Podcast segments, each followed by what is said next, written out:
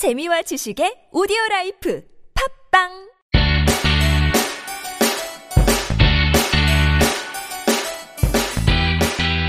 찾아가는 법률 서비스를 지향하는 법률사무소 시우 김삼연 변호사입니다. 237회 함께 읽는 민법을 시작해 보도록 하겠습니다. 드디어 2018년이 시작됐습니다. 2017년 아, 마무리 잘 하셨는지 모르겠네요. 그 1년 동안 아, 그동안 해왔던 일들, 뭐 여러 가지 경험들이나 배웠던 것, 뭐 무엇인가 부족했던 것, 잘못됐던 것 이런 것들 한 번씩 아, 되돌아보는 시간을 가지셨는지 예, 궁금한데 그와 함께 아, 2018년 새로운 한 해에는 어떻게 채워가야겠다라는 이런 계획들 아, 한두 번쯤은 아, 해보시지 않았을까라는 생각이 들고 드디어 이제 우리에게는 그 계획했던 것들을 채워갈 수 있는 기회가 아, 이렇게 주어졌고 아, 올한 해 정말 행복 가득하게 채워갔으면 하는 희망을 가져봅니다. 또 그런 생각이 드는데 매일도 그렇지만 2017년, 2018년, 뭐 2019년도 마찬가지고 계속 반복되는 것 같잖아요. 뭐 아침 시간 똑같이 생긴 거 어, 다가오고 어, 점심 시간 지나서 저녁 시간 뭐 이렇게 하루도 그렇고 아, 봄, 여름, 가을, 겨울 계절이 변하는 것이나 뭐 이렇게 숫자만 바뀌어가는 것이지 아, 우리에게 주어지는 아, 이런 어떤 재반적인 모든 것들은 아, 계속 아, 동일하게 반복되는 것이 아닌가라는 그런 생각이 들기도 하고 아, 그렇기 때문에 예전에 아, 시지푸스의 신화라는 책에서 어, 까미였죠.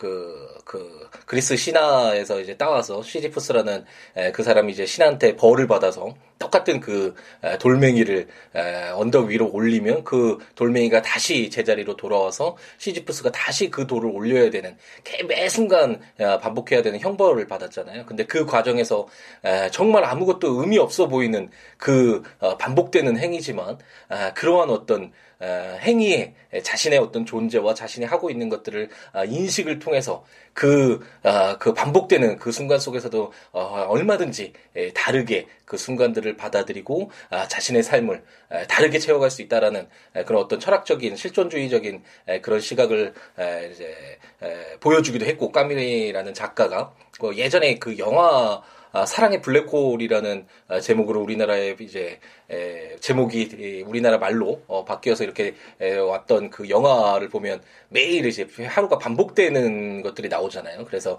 그 하루가 아, 정말 처음에는 아, 계속 반복되니까 뭐 죽지도 않고 아, 모든 거 내 마음대로 할 수 있고 다시 반복되는 거니까 뭐뭐 뭐 돈을 훔쳤다가 그막 훔청망청 쓰고 뭐 다시 감옥에 가더라도 다시 그 다음날 아, 또 다른 하루가 시작되면 뭐 어, 새롭게 아, 그 죄가 없어지는 것이니까 신나서 이렇게 하다가 결국 어, 할 것이 없다라는 것을 이제 알게 되는 것이죠. 매일 하루가 반복되니까, 어, 더 이상, 아, 새로운 것이 없구나라는, 아, 이렇게 좌절을 하다가, 결국, 아, 그 사람이 그 하루, 의 어떤 굴레를 벗어날 수 있게 된 것은, 아, 정말, 아, 똑같아 보이는, 아, 반복되어 보인, 아, 항상 반복되는 것처럼 보이는 하루지만 그 하루를 자기가 어떻게 채워가느냐에 따라서 어떤 마음을 갖고 어, 다른 사람들과 어떤 관계를 맺고 자신의 존재 의미가 무엇인지 예, 그런 것들을 아, 깨달았을 때 이제 하루가 이제 벗어나서 그 다음 날로 이제 넘어가는 예, 그런 코믹 영화인데 정말 어, 굉장히 철학적인 내용을 담고 있는 재미있는 예, 그런 영화였죠. 만약 못 보신 분들이 있으면 한번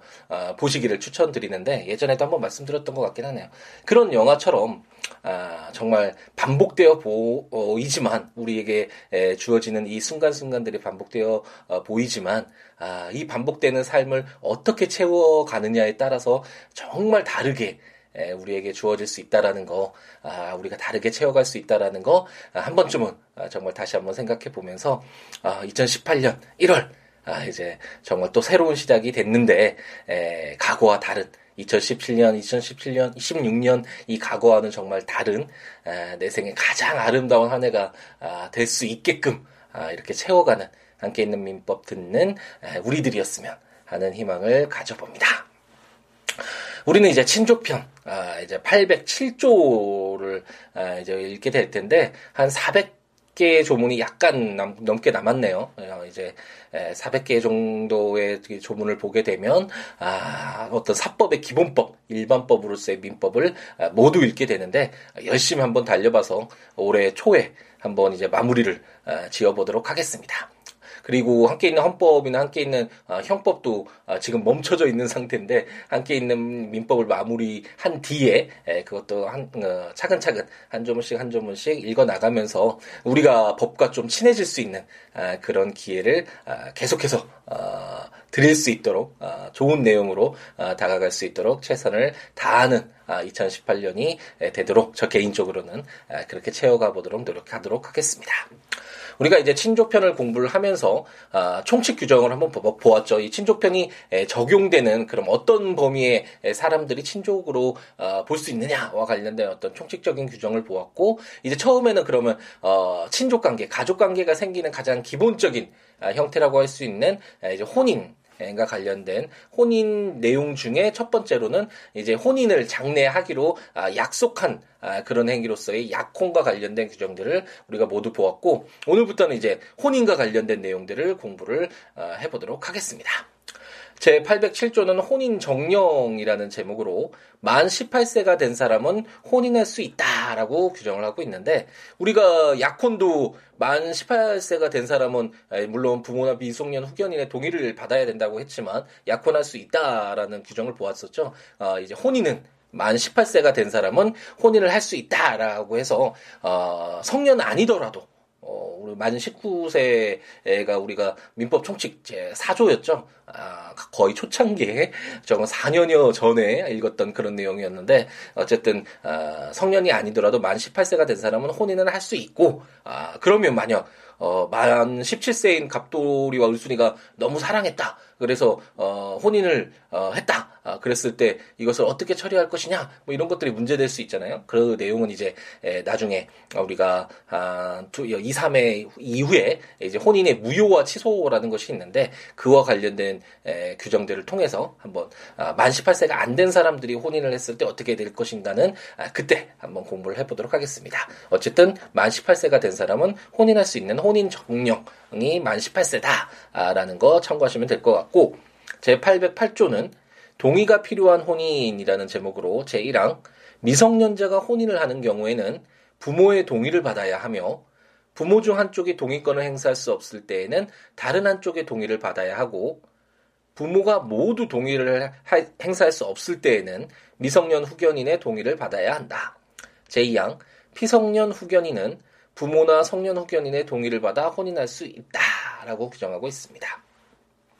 우리가 그 약혼에서도 어 미성년 그 후견인과 관련돼서 어, 어떻게 그 동의를 받아야지 예, 18세가 된 사람은 아, 이제 부모나 미성년 후견인의 동의를 받아야지 약혼할 수 있다라는 것을 공부를 했고 우리가 민법 총칙에서 어, 어떤 어, 권리 의무의 주체로서 어, 모두 다 어, 정말 어, 평등하게 예, 자신의 법률 행위를 마음껏 자유롭게 아, 할수 있는 것이 원칙이지만 아, 미성년자의 경우에는 아, 보호할 필요성이 있는 경우가 많잖아요. 뭐 요즘에 육체적으로는 뭐 우리 어른들보다 훨씬 더 건장하고 그런 뭐 청소년들이 많겠지만 그렇다고 하더라도 법률 행위를 함에 있어서 보호할 필요가 있어서 우리가 총칙 규정에서 그 미성년자의 경우에 법률 어, 행위 이를 어떻게 볼 것인가 취소할 그 법정 대리인의 동의를 필요로 하거나 뭐 그 동의를 얻지 못했을 경우에 취소할 수 있어서 이제 뭐 미성년자를 보호하는 그런 규정들을 두고 있었잖아요. 그와 마찬가지로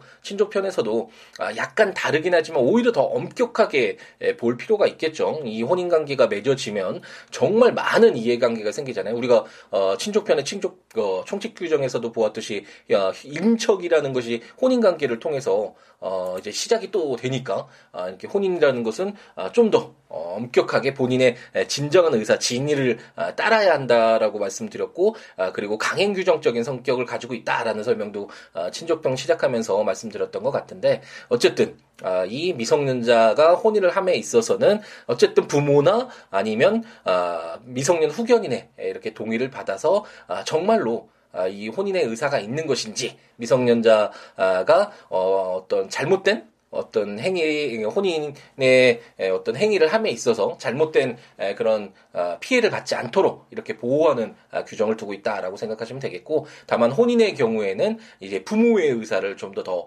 어, 중요시하고 있다. 아, 그래서 부모가 동의권을 행사할 수 없을 때 이제 미성년 후견인의 동의를 받도록 어, 하고 있고 다만 이제 어, 성년 후견과 관련돼서는 부모나 또는 어, 성년 후견인의 동의를 받아서 혼인할 수 있다라고 규정을 하고 있습니다. 제 809조는 근친혼 등의 금지라는 제목으로 제1항 8촌 이내의 혈족, 친양자의 입양 전의 혈족을 포함한다. 사이에서는 혼인하지 못한다. 제2항 6촌 이내의 혈족의 배우자, 배우자의 6촌 이내의 혈족, 배우자의 4촌 이내의 혈족의 배우자인 인척이거나 이러한 인척이었던 자 사이에서는 혼인하지 못한다. 제3항 6촌 이내의 양부모계의 혈족이었던 자와 4촌 이내의 양부모계의 인척이었던 자 사이에서는 혼인하지 못한다. 라고 규정을 하고 있습니다.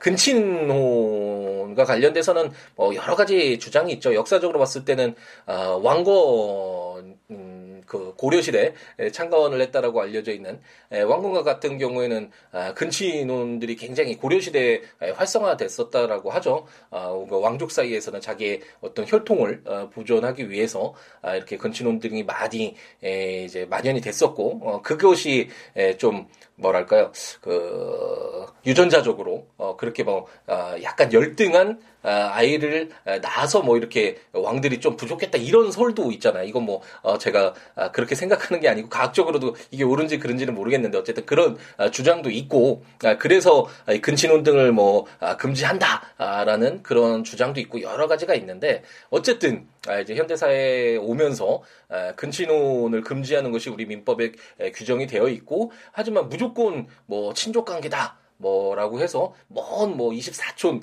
음, 관계가 남녀 관계가 이렇게 사랑을 했는데 그 모든 것들을 에, 무슨 뭐 김씨나 같은 동성 동본 그것도 마찬가지였겠지만 헌법재판소의 헌법 불합치였나요? 위원회였는지 기억이 명확히 나진 않는데 어쨌든 그로 인해서 동성 어, 동본을 폐지하는 아, 그래서 이제 폐지되는 그런 결정도 나왔고, 이제 그렇게 폭넓게 에, 혼인의 자유도 있는 것이니까 개인들의 에, 그런 것을 막는 에, 것은 안 되지만, 아, 직까지도 어, 민법에서는 아, 근친혼 이라고 해서요, 8촌 이내의 혈족, 아, 무조건 뭐몇 촌, 뭐 10촌 넘어가는 그런 혈족 다 포함하는 것이 아니라 8촌 이내의 혈족이나 아, 6촌 이내 대체적으로 이런 인척 관계 그리고 인척 관계 이었던 자도 포함하고 그다음에 그 양부모 이제 양자 관계를 에, 자녀와 부라는 에, 그런 내용과 관련돼서 이제 규정을 가지고 공부를 할 텐데 이런 6촌 이내 양부모계 혈족이었던 거나 아니면 사촌 이내 양무무계의 인적이었던 자 사이에서는 혼인하지 못한다라고 해서 우리가 이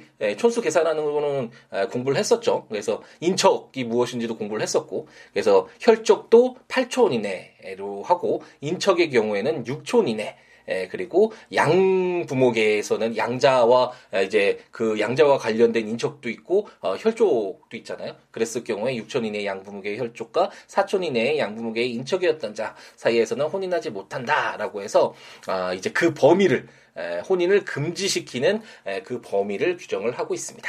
그럼 만약 이런 근친혼에 에, 일어났다. 근친혼이 행해졌다. 그랬을 때 어떻게 볼 것인가와 관련돼서도 이제 아까 말씀드렸듯이 이제 혼인의 무효와 취소와 관련된 규정들을 한번 통해서 한번 보게 될 텐데 아, 아, 일반적으로 이 파촌인의 혈족 그러니까 혈족은 정말 피로 연결되어 있는 그런 관계잖아요. 그랬을 때는 이제 혼인이 무효로 된다라고 보고 이제 인척과 관련된 이런 혼인은 근친혼이었을 경우에 이제 혼인을 취소하는 그런 사회로 보고 있는데 이와 관련된 규정들은 이제 다다음 시간이 되겠네요. 아, 아, 혼인의 무효와 취소와 관련된 규정들을 보고 가지고 공부를 해보도록 하겠습니다.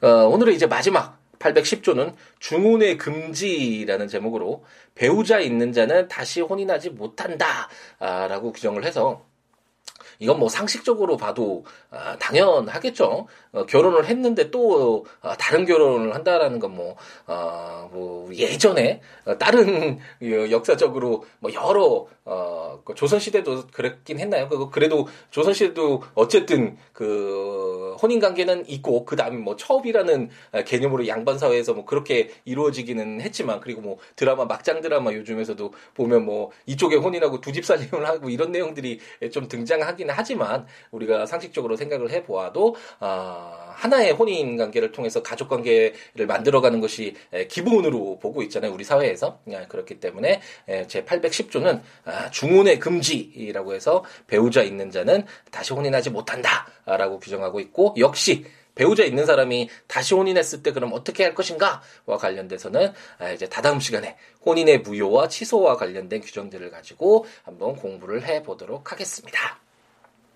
조문들 한번 어, 천조편은 재미 있잖아요. 우리 일상생활에서 항상 어, 같이 있는 것이 함께 하는 것이 가족이고 그래서 이런 가족들 간의 관계, 법률 관계는 어떻게 되는지 궁금하기도 하고 재밌기도 하고 아, 이런 내용도 한번 조문들 보시면 좋으니까 국가법령정보센터에서 아, 조문들 검색해 보시고 아, 들으셔도 좋을 것 같고 제가 전자책으로 발간한 함께 있는 민법 친족편 아, 구입하셔가지고 아, 조문과 설명들 참고하셔도 좋으실 것 같고 아, 제 블로그 어, siwo.com, siwo.net, siwo.law.com.net에 오셔서 해당 조문과 설명들 참고하시면 좋을 것 같습니다. 그 외에 뭐 민법 외에 다른 법률이나 어떤 다른 아, 이야기라도 좋으니까 아, siwo.com, siwo.net 또는 아, siabooks.com, siA books.com 아, 블로그에 아, 해당 내용들 아, 남겨주시거나 026959-9970 전화나 시우로 골뱅이 gmail.com 메일이나 트위터나 페이스북에 시우로에 오셔서 여러 가지 함께 이야기 나누면서 더불어 함께하는 즐거움 누려봤으면 좋겠습니다. 오늘 하루도 행복 가득하게 채우시고 아 이제 시작이 또 중요하잖아요. 물론 끝도 중요하고 중간도 중요하고 중요하지 않은 순간은 없겠지만 아, 그래도 첫 시작 첫 스타트를 잘하면 상쾌하게 정말 시작이 반이다라는 말도 있듯이 정말 멋지게 채워갈 수 있는 더 많은 기회를 얻을 수 있게 되는 것이니까 아, 오늘 하루 1월의 시작 행복 가득하게 열정 가득하게 채워 가셨으면 좋겠습니다. 다음 시간에 이제 혼인과 관련된 계속된 규정들을 가지고 찾아뵙도록 하겠습니다. 감사합니다.